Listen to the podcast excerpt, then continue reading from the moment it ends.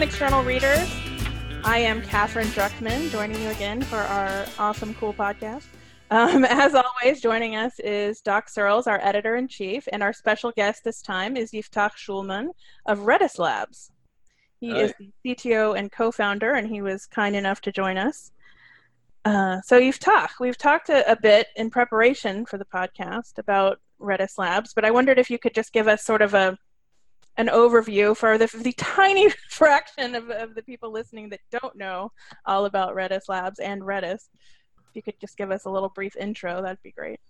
Yeah, great. Thank you very much for hosting me first. And, you know, Redis is uh, extremely popular in memory data structure database, yeah, that used by many people as just a caching system, but many of them have uh, shifted from you know just simple cache to a real database, even in the open source world.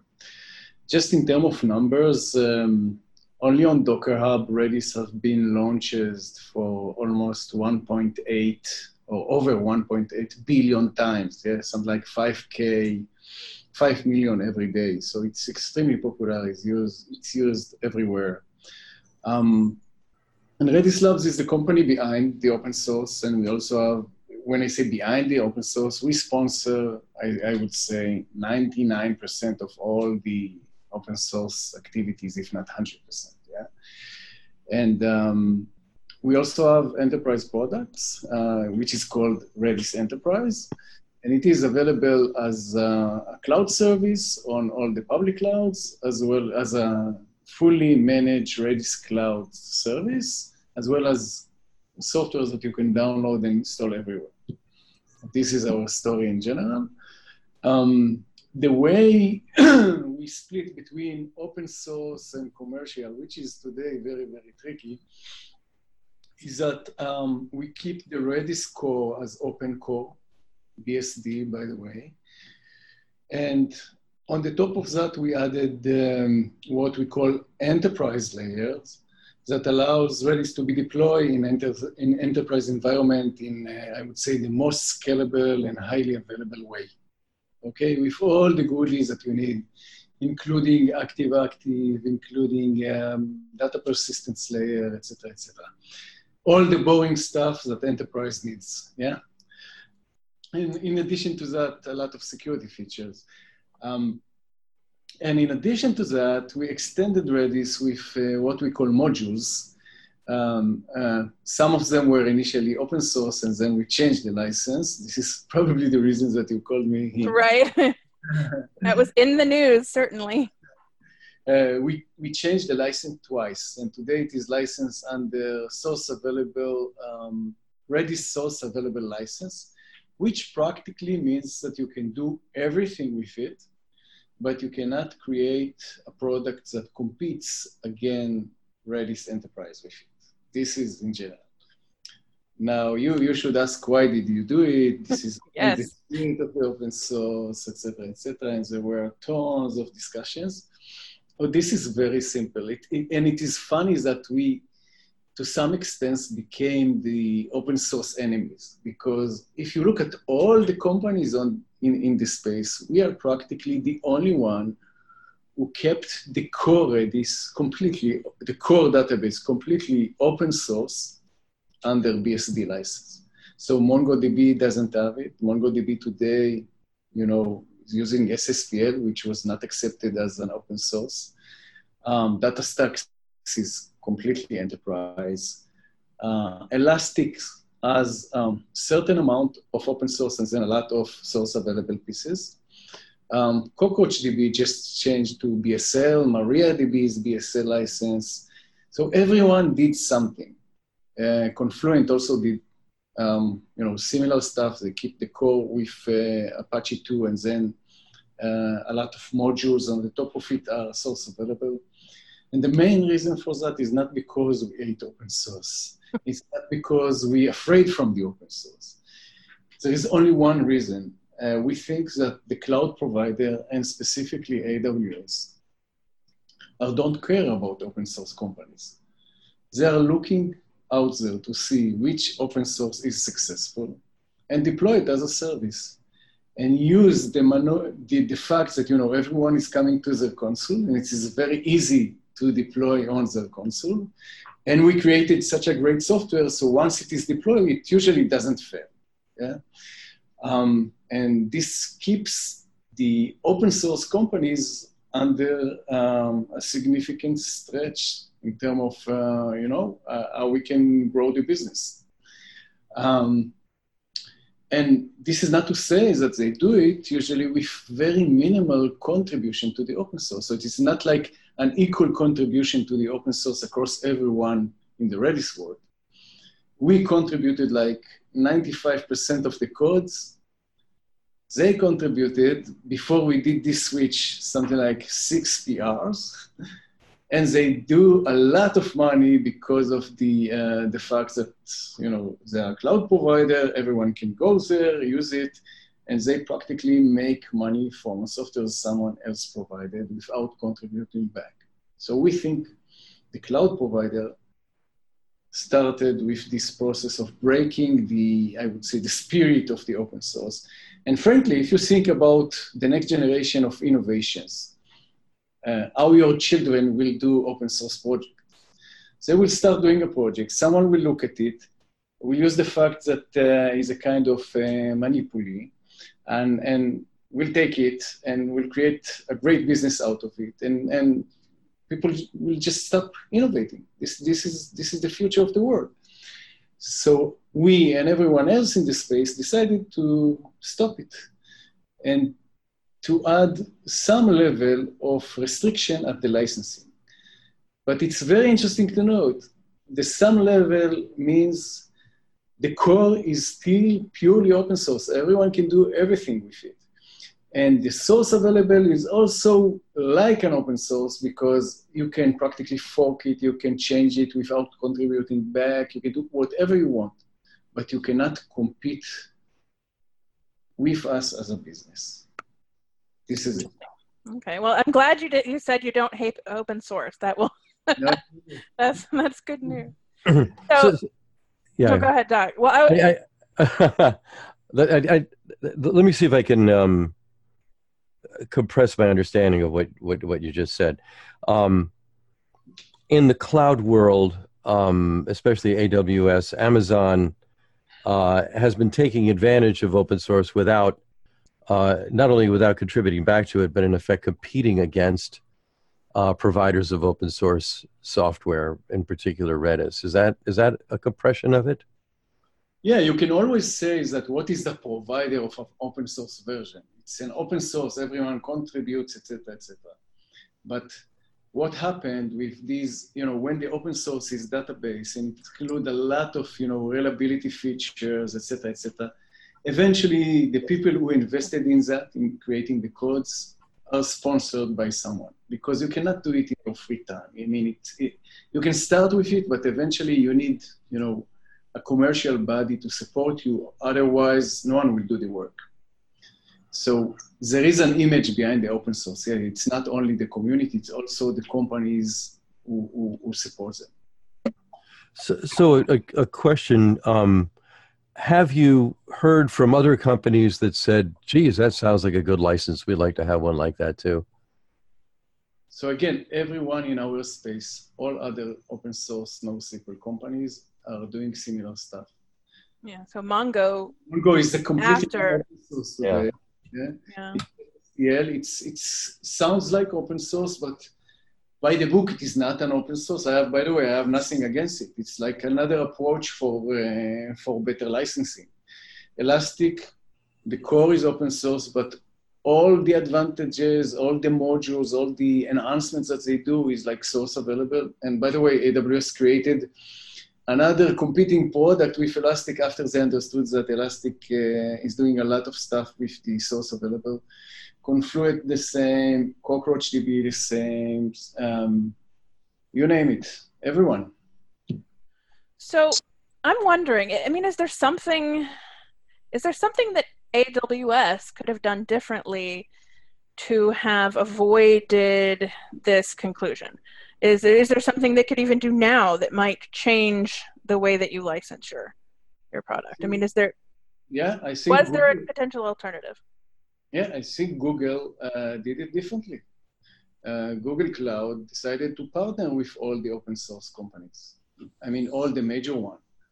Um, us with Mongo, with Neo4j, with um, Influx, with Confluent, um, and to offer them as a native primary services integrated in a left nav bar of GCP console. I'm not here to, you know, to advertising them, but uh, you ask about different way to do it. They, I think they did it right. They did it first. They said, okay, we will let this party offer their service on our cloud, completely integrated, with integrated experience, user experience, with integrated billing and integrated support, and we'll do rev share.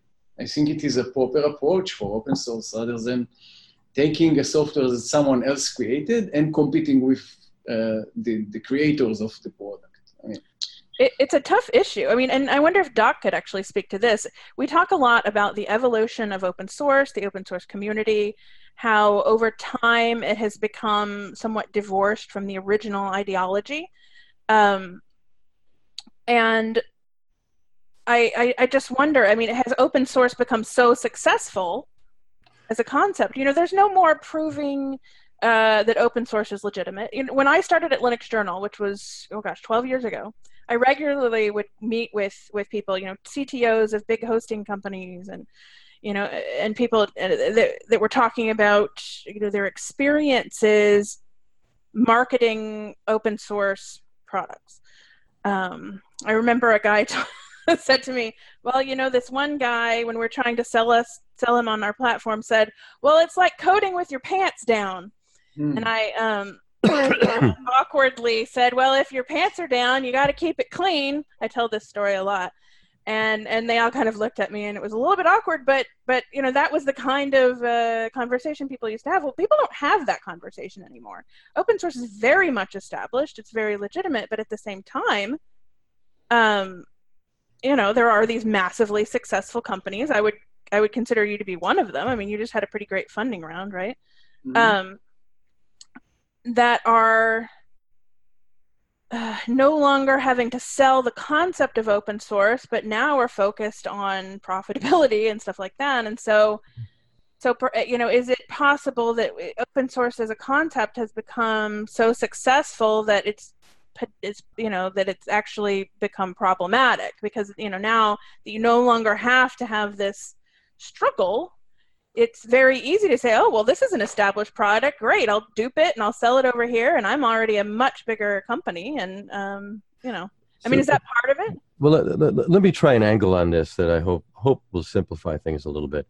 When open source is two things. One is its development methodology. Um, the other is uh, it's a license argument, and uh, it's been a license argument from the very beginning, even before the beginning, because open source has only been around as a term, as an expression since 1998. Free software was around for more than a decade before that. Um, and open source is created as a definition and not a very pure one either. Free software is very clear about its definition. Open source is a little more vague. Uh, it, but in, in opposition to some degree, uh, uh, to make open source more friendly to business, and something easier to talk about than free software, which is confusing definitionally. What's happened in the last, at least in, in the time that I've been around it, which is from before the beginning of the of the term open source back in the 90s, um, is that in the beginning, most open source development was done by individuals. Um, that they happened to work for companies was an interesting fact, but they were not run by their companies for the most part. I think this has changed enormously, right? And now, now that open source has gone mainstream, there are many companies that uh, that that employ open source, uh, you know, hire open source developers on purpose, and and also what's happened is the software is much more bundled up. It's in containers. Um, it can be repurposed in all kinds of ways that are commercial. So we're at the point in the argument now, and I, I think Glyn Moody's piece kind of summarizes it fairly well, which is, you know, well, the free software definition is pretty clear about this. You can have commercial uses for it and so forth. But, but Redis and others in a similar position do have a case because, uh, you know, it's too easy for all these commercial parties to take advantage of of the commons, you might say. And I, it's interesting to me that you use the term commons in the in the license. I'm I, I am coincidentally going to give the 10th anniversary keynote at uh, the Ostrom, the Elinor Ostrom workshop in October, and on the 10th anniversary of her winning a Nobel Prize for her work on the commons. And I, I confess to not knowing enough about it, but that's my, I, I've been obliged actually to do a research paper on it. And so you're kind of feeding into that. But your choice of the term commons is a really interesting one because there is this sense of a potentially tragic middle area that we can all participate in um, and we can all contribute to. And it actually isn't um, finite like a physical commons might be. It can, it can be infinitely large, but there are behaviors that we'd like to see. You know, and, and what you're talking about with with your um, with your new license is one where um, you're trying to get respect for the behavior of other companies, and that I think is a new thing. And and I'm wondering whether your license can be generalized in the way that other companies can can use exactly the same one. Um, in other words, you can you can use this code, but if you're going to sell something against it, um, that's not allowed and and whether or not whether or not that can become normative. I guess that's the the question for me. Whether you're you're breaking new ground here that a number of other companies are going to use, even if they're not in the database space. So I think it's a great question, and, and practically we try to do it at the beginning when we um, you know when we started the Commons Clause um, license, which was before the that was the first step. Yeah. License uh, that was in a coalition of uh, multiple open source companies. Hmm. Eventually, what happened is that each of us wanted to take the license, and you know, we, we found ourselves uh, struggling with a proper definitions that fits to every business needs of any companies there. Now, I, um, so this is why we eventually changed it to, to what is called Redis Source Available License, which is very, very similar to what others are doing in the space. Now, I know that there is today, you know, um, we use Heather to, to write Ether, I forgot the last name. Um, yeah, Ether. Yeah, she, she is considered one of the best in writing licenses, open source licenses. And she's now in a venture that uh, is trying to do exactly that. Trying mm. to, to, um, to define a license that, that I would say fit to the generation of the cloud and that everyone can use it. Um, so you know, we, we asked the open, we didn't approach the open, the OSI to accept uh, what we did as an open source project because we knew that this goes against their restrictions or their um, policy. MongoDB tried to do the opposite. They, they defined SSPL with no restrictions. On the other hand, they add another clause that says something that if you use SSPL, you need to open source everything else, or something like this. And um, the, the OSI decided that this is not open source. Mm-hmm. This is against the definition of the open source. So it's like, it's a tricky definition. And, you know, eventually on uh, two or three words, you change your perception regarding your company, which is, uh, which is not correct. So we, we try to solve the problem. We try to solve the problem very, very hard. And, and it looks like we didn't get the, the, the um, um, um, I would say, the support from the OSI to solve it. Um, and um, I, I, know again that there are a few initiatives in order to standardize it. And once it, it will be there, we will examine it and hopefully we'll, we'll try to, um, to, to change it again to something that is more standard. But at the moment, we have to deal with, with what we have, you know. So mm-hmm. I just want to quickly point out um, once we publish this podcast, I will, for everyone listening, I will uh, attach links, or we have lots of links for background on all of this, so everybody can familiarize themselves, you know, uh, to come to their own conclusions. But uh, anyway, go ahead, Doc. I think you had a, a good question. Uh, no, I, I, part of what I'm, I'm trying to get here, and I think you're uh, describing it very well, uh, Yiftach, is is that this is a bit of an ongoing struggle, and we're sort of at the beginning of the next stage of figuring out what the next sort of layer or collection of open source licenses will be in a time when most open source development that's consequential in the world is being done by companies that are competing against each other, often in the same markets, and also against, we're not against so much as, but but in the context of of cloud cloud services that in themselves can compete with you, can compete with those companies. Um, uh, in in you know, I mean the uh, I think it was, um, it may have been uh, Richard Stallman who said that a cloud, his definition of a cloud is uh, somebody else's server. And as long as you're running your business on somebody else's server, they can, and they can do whatever they want with it, no matter what else they're doing that's morally right or wrong, uh, is kind of open for them. And, and we have, we don't have all the rules down for this thing yet. And, and it's, yeah.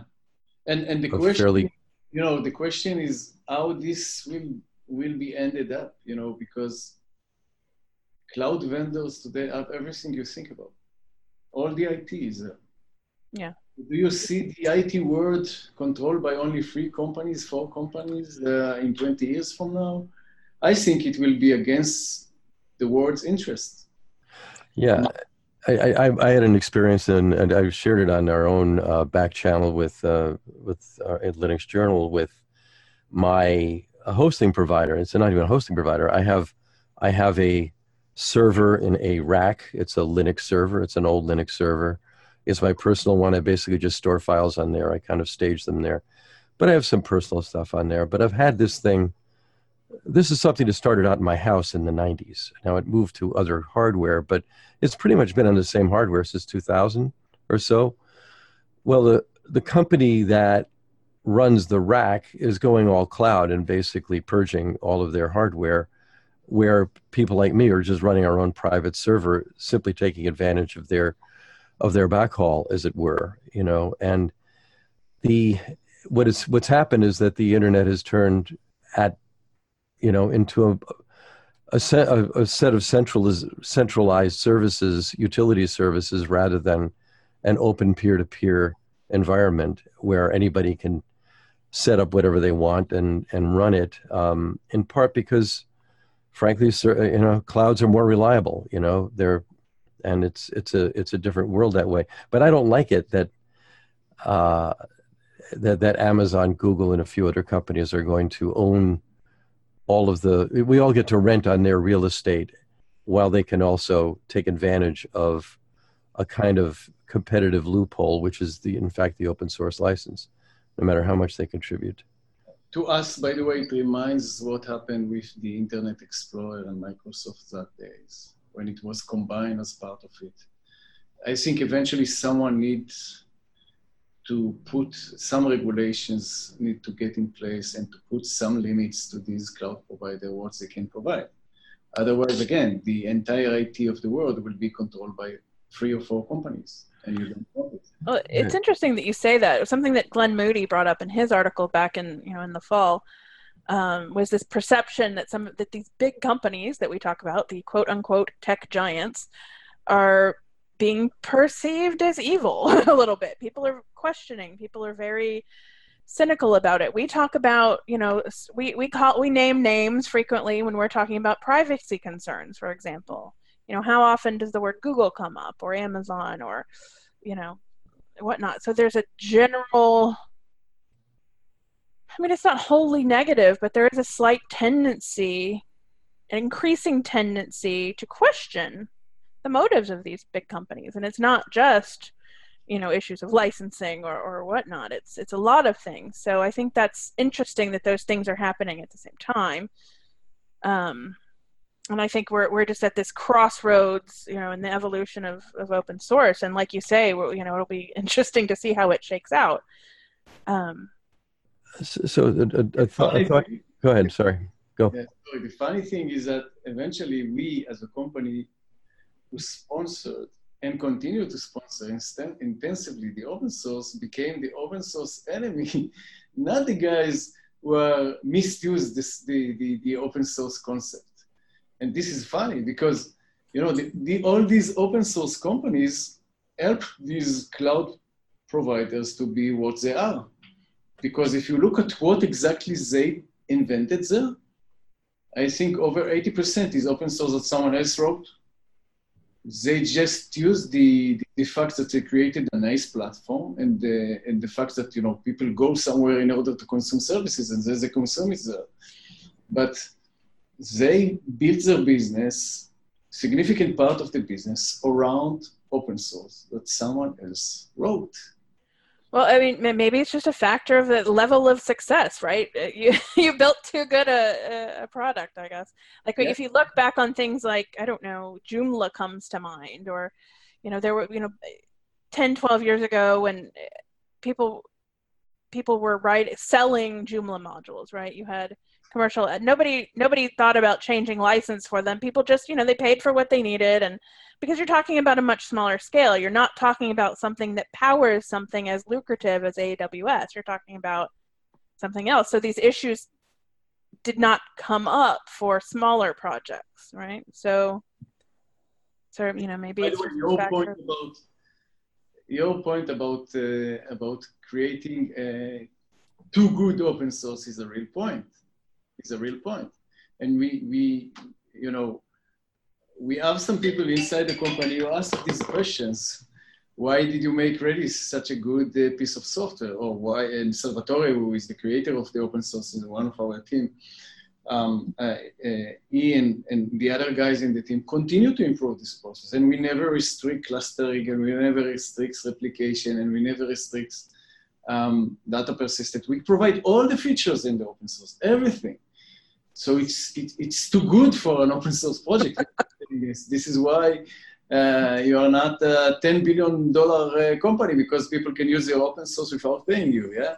Um, and, and we think it is wrong. I mean, we think it is wrong. We, we created a great piece of software for the developers and, and, and the things that need to be fixed is that other people need to pay if they want to use it.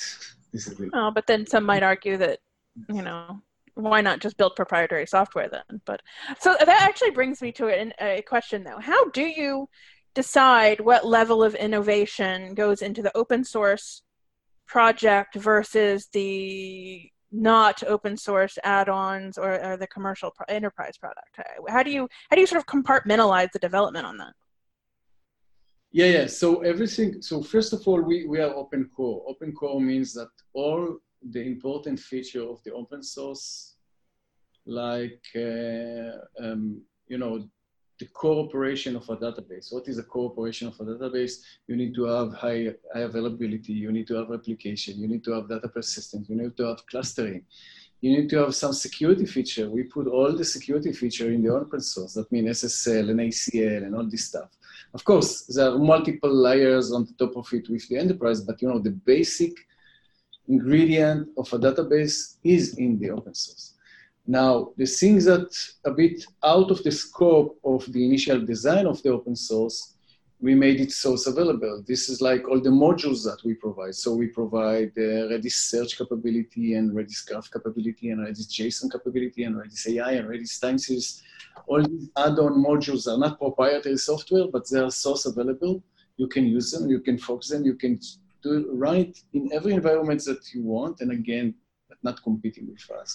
So this is like how we split it, and on the top of it, we have some unique enterprise features like active active geo replication on the fact that Redis is an in-memory database and it can run on Flash, and these are completely proprietary. So this is like three tiers of project, but the amount of the, the, the, the majority of the core database stuff are, are still open source. Okay. So uh, thanks for that. Um, I I read somewhere, this is not related to your technology in any way, but actually your company culture, which I thought was interesting. I read somewhere that you offer double referral bonuses when your employees refer a woman into a technical role. Is that true? Yes. Could you could you talk a little bit because you know as a woman yeah. in technology, I'm intrigued by that, and I wondered if you might comment. Yeah. So yeah, yeah, we we found that there are not so many women in, in the deep tech um, programming. But when we found them, they are practically great. They're in the 75 percentiles and more. Uh, Fascinating. yeah, yeah, it's way, way above men. So, okay. Wow. and, So in order to encourage balance and diversity on your team, you you you go a little bit above and beyond, which is interesting. I, I, I have to say there's something my wife said many years ago.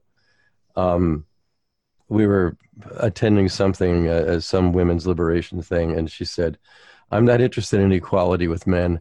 Why deal down?"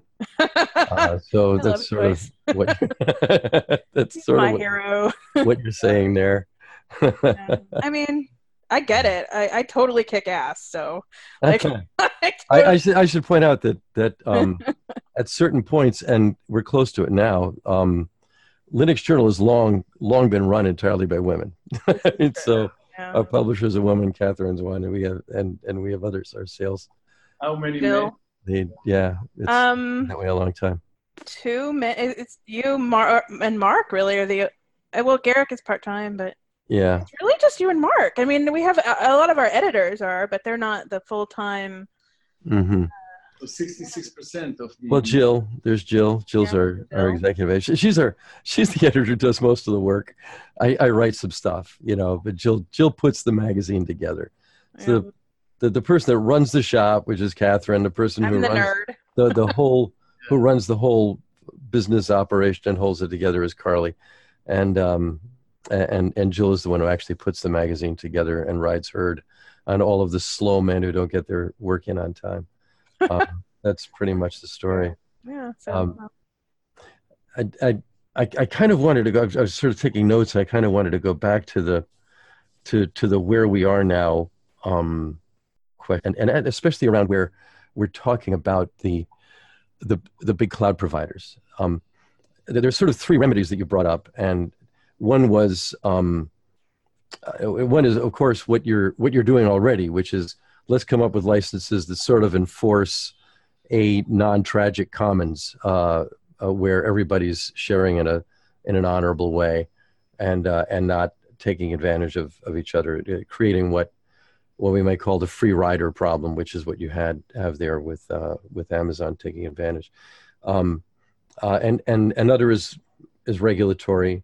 Um, uh, and I, I don't know where I was in that in, in that list of things, but th- there are a couple things I wanted to bring up. One was that on on the regulatory front, um, I've always been struck by in say in respect to the cloud or in respect to any of these giant companies that run giant server farms that are the size of nuclear power plants and are absolutely opaque. I mean, nobody really knows what's going on in there other than the people running them.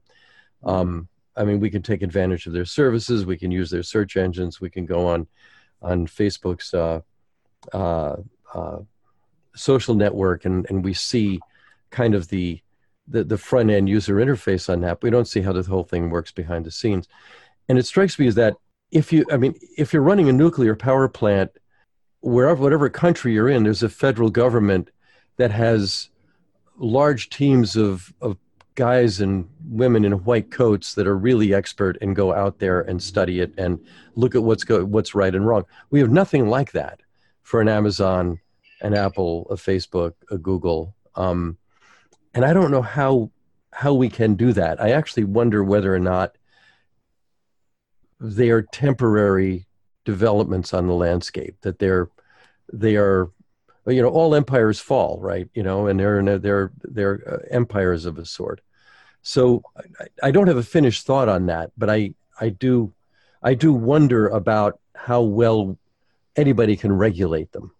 Um, I mean, one of the things that that uh, this is, the is the third thing that um, that Glyn in his piece recommends is that they pay, that they pay some in some way, and I think some of them would say right now, well, we're we're paying the the Linux Foundation, we're we're alpha contributors to the Linux Foundation, and the Linux Foundation does a really good job of um, of bringing all these big companies together to work stuff out, which they do on in like five distinct areas, and it's also interesting to me that half of the global 2000 belong to the linux foundation today it may be the largest collection of companies on the face of the earth trying to operate cooperatively and i don't even know what to make of it i wrote a piece about it several months ago where i just sort of externalized my own thoughts about it but I'm just sort of wondering where where you understand. You understand that what you suggest now, which I am for it, is, is also problematic because once they sponsor you, um, you will be limited in how much criticism you you are going to say against them. No, I mean it's yeah.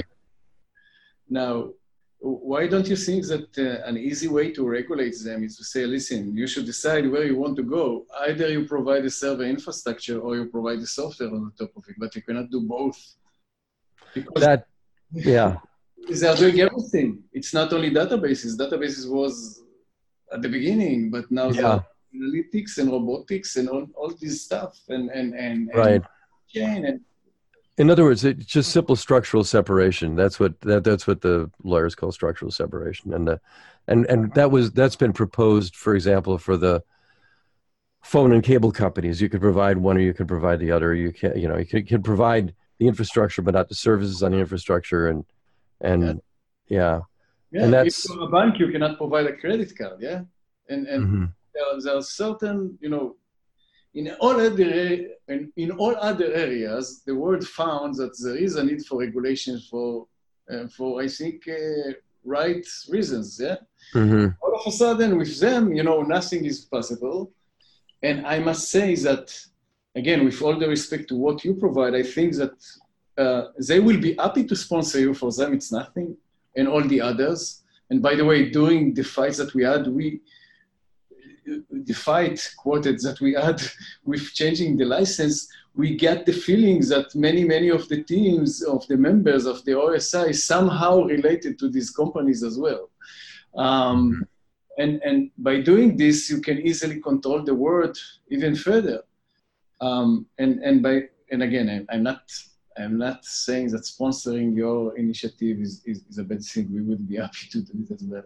But we need to think big picture. And I think the only way to do big picture thinking here is to split the product that you can deliver. I mean, it's, it is mm-hmm. clear. It's clear. Why, why, why only in IT you cannot do it? And that's interesting because I, I, I think what you're saying is we've, we've sort of ridden the licensing argument as far as we can, and what we need at this point is really regulation that makes a very clear structural separation between infrastructure and services. Is that is that about right? Yeah. No. I think yeah.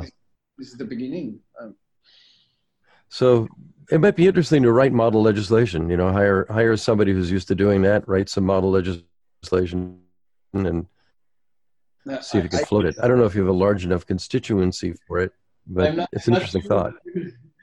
I guess eventually, like all these things started somewhere in in Europe. Usually, this is the type of uh, I don't yeah. know. Someone in Europe will will will suggest it one day. I guess. Um, uh, to me, it looks it's look natural. I mean, yeah, that this will continue like this. Interesting. All right. So, I mean, we've we've been talking a while, so we might. I wondered if uh, so. I, am sure there are a lot of people listening who use Redis, the open version of Redis. I wonder if you might have any little exciting tidbits on the horizon. Yeah, I think uh, we uh, with regard to the uh, open source version, we, we uh, by the end of the year we will release uh, open source version 6.0 which includes a lot of security stuff. Uh, and again, I think we are, we are practically the only one who provides such a level of security at the open source level. So uh, we are talking about access control. We are talking about built-in SSL capability, TLS. And then there are um, a lot of other interesting stuff like uh, improving the cluster operation, but also uh, providing a new version of the Redis protocol, which is called RESP3, which allows you to do very interesting client-side, eventually it will allow you to do very interesting client-side caching uh, for Redis. So, you know, Redis is considered as a cache or a data or a fast database. And with this level of caching at the client side, you can actually perform even faster than, than, than what Redis is today, which is, which is, I think, amazing. So eventually, if you ask yourself why Redis is so important today, because it guarantees the speeds of any application that is now deployed on the web or on uh, or on the internet. I mean, it's like it's clear that when people are not using Redis, the application sucks. It's slow. okay. well, so this this allows you to do um, another level of uh, acceleration. So there is a lot of stuff that we on, on a daily basis. Huh, all right. Well, security is interesting. Um, I actually, so I, I, thought I might bring that up, and now now seems like a good opportunity for a segue. So, so you're based in Israel and California. Um, there's a lot of really interesting research and development that happens in Israel with regard to um, security, and I just wondered, is that a, is, was that just a natural evolution because it is Israel and because the nature of the state of Israel lends itself to uh, security innovation, or how did Israel become the the great tech center and, and innovation center that it is today, and particularly with regard to security. Somebody asked me that yesterday, and I said, "Was it a is it a concerted effort, or was it just organic?" And I said, "Well, I really have no idea." yeah. So. Uh, Who knows, right?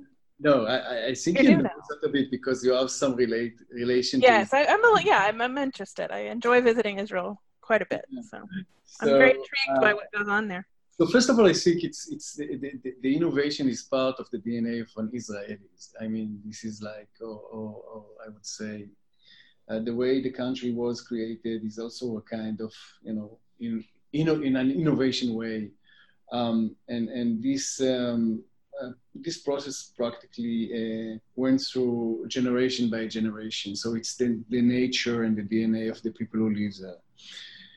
Security is um, another aspect for this, and it's, it's mainly related to the intelligence services that, that, that we have in the Army, which is a huge department of the Army today.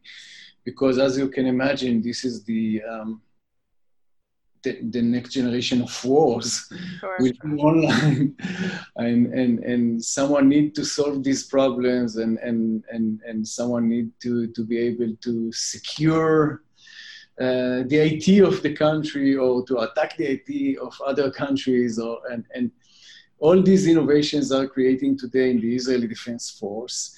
And these people, uh, when they graduated from the army, they have a lot of knowledge and, and they would like to apply what they learned in, in, in you know in, in, a commercial way or in, in, in outside the army um, and and I think this is this is the reason for it. Okay, that makes sense. We not, to plug previous episodes. We we actually have talked about you know state actors and and the sort of next generation of war, as you say, the next threats that are on the horizon and the ones that are already here we had we had a really interesting one. I think the title is "Be Afraid, Be Very Afraid," and then and then we of course talked. Our one of our uh, editors, Kyle Rankin, is a secure his a you know subject matter expert in security, and we we actually did an episode of our podcast. We recorded it while I was in Israel, and we talked about that. You know, I ah. said it's a very it's it's part of the culture there in a way that it that it's not in the U.S. You know, we go we have the we have a safe room in the apartment, right? We every every new construction apartment has a safe room. Why you know why wouldn't you have a safe room? and that's a very foreign concept. Yeah. Uh, in the U.S., you know, we have the the front door of the apartment is you know this. Well, in, in Texas we would call it a hurricane door, but um, but yeah, it's just something that you that it's an everyday part of life. If you, you if you see a you know a bag lying around unattended, unattended, you report it. Mm-hmm. You know, if you you know you you know that when you go in a shopping mall, you're going to have your trunk opened and searched, and that's just part of it. You don't think anything of it, but um, it's incredibly different to how it is here. And so, I don't know. It's just kind of an interesting yeah. thing to think about. Yeah, I totally agree with that. And yeah. you know, there were uh, you know a few success story like Checkpoint started in Israel yes. way before everyone thought about security, and and and this drives a lot of uh, innovations in this space. By the way, we are a kind of unique. Database is not a security. We are the only database company in Israel. Uh, since I don't remember when, I don't think that uh, in Israel we had any database company. And database, by the way, as a market is two times the size of the cybersecurity market. Yeah? It's, it's bigger than that. Um, but we also have a lot of security experts in the company. And Salvatore Sanfilippo, the creator of Redis, which is part of the team, is also uh, kind of an hacker. And our core team are uh, we have several well-known hackers, uh, which help us to secure Redis very well uh, in the enterprise and now also in the open source. Well, great. I, I was thinking also of, um, um, I know Yossi Vardi there, and and his, Ah, yes. I know who that is. very big in, in the chat world, whether going back to ICQ. So there's, uh, you know, Israel's been uh, punching above its weight technically for a very long time. Yeah. Yeah, I totally agree. There- There are quite a few, you know, non-security very successful companies in Israel, like Wix, I guess you know, Yes. allows everyone to create uh, very pretty and sexy websites um, in just a few clicks of a button, and and and many others. Um, and also very good chipset companies like Mellanox that was recently Mhm. Um, but uh, I agree that recently security is becoming the most, uh, I would say, the most popular segment in where uh, startups are created in Israel. Yeah. Well, I always joke, you know, every time I come back from a trip and that, you know, just driving uh, along the freeway toward Haifa or whatever, you know, you'll see literally every tech company you've ever heard of on the side of a building there. Every single one is in Israel. They may not tell you that they are, but they're there. Yeah. Interesting. You have have to be there. I, I think a context for this also is that uh, we're we're still early in in the evolution of ourselves as human beings from from physical ones to digital ones and living in a digital world, a fully connected digital world. Um, uh, the experience of being in one place, even though we're very different. I mean, we're in we're in Israel, in Texas, and in New York right now, and but we're all in the same place, except it's not a place. What's that like? There's no, as my wife puts it, there's no distance and there's no gravity here, and this is very new to human experience, and we're just gradually building this out. We're gradually figuring out how to how this works. You know, it's it's sort of like her comparison is it's like being, it's like being weightless in space. And after a while, we might adapt to it, but it's pretty strange at first, and and we haven't got the voca- even the vocabulary for fully understanding that yet. Uh, so it's this part of my uh, not so much a routine, but sort of my general thinking about things, which is that the older I get, the earlier it seems. Uh, it's really you know the the future is much longer and vaster and bigger than we have begun to see so far.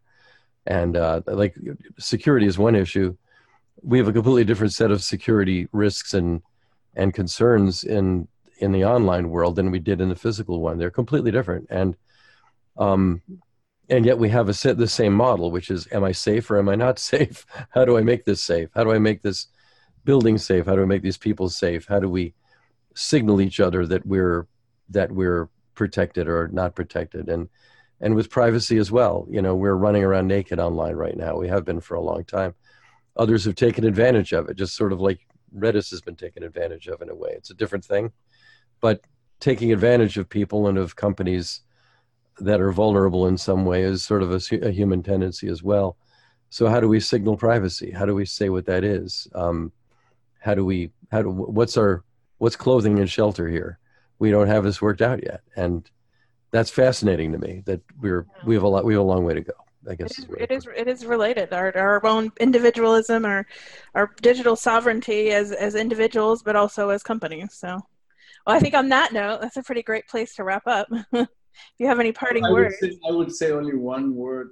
Think about it, you know, with the recent, I would say, security holes that people found in the CPUs. Oh yeah, yeah. Questionable. Will we even be fully secured one day? Maybe it is impossible. maybe it is impossible that's a scary thought to end on as we always do It is an interesting one. I can think of a whole bunch of things to say about that, but I think now's a good oh. time to to wrap it. I So, know um, thank you thank you so much for for much. for joining us Yeah, thank you. Thank you for hosting me. Yeah, I think I think this one might actually get some comments and some emails. So our email is podcast at linuxjournal.com for those of you who want to write to us. Um, and thanks.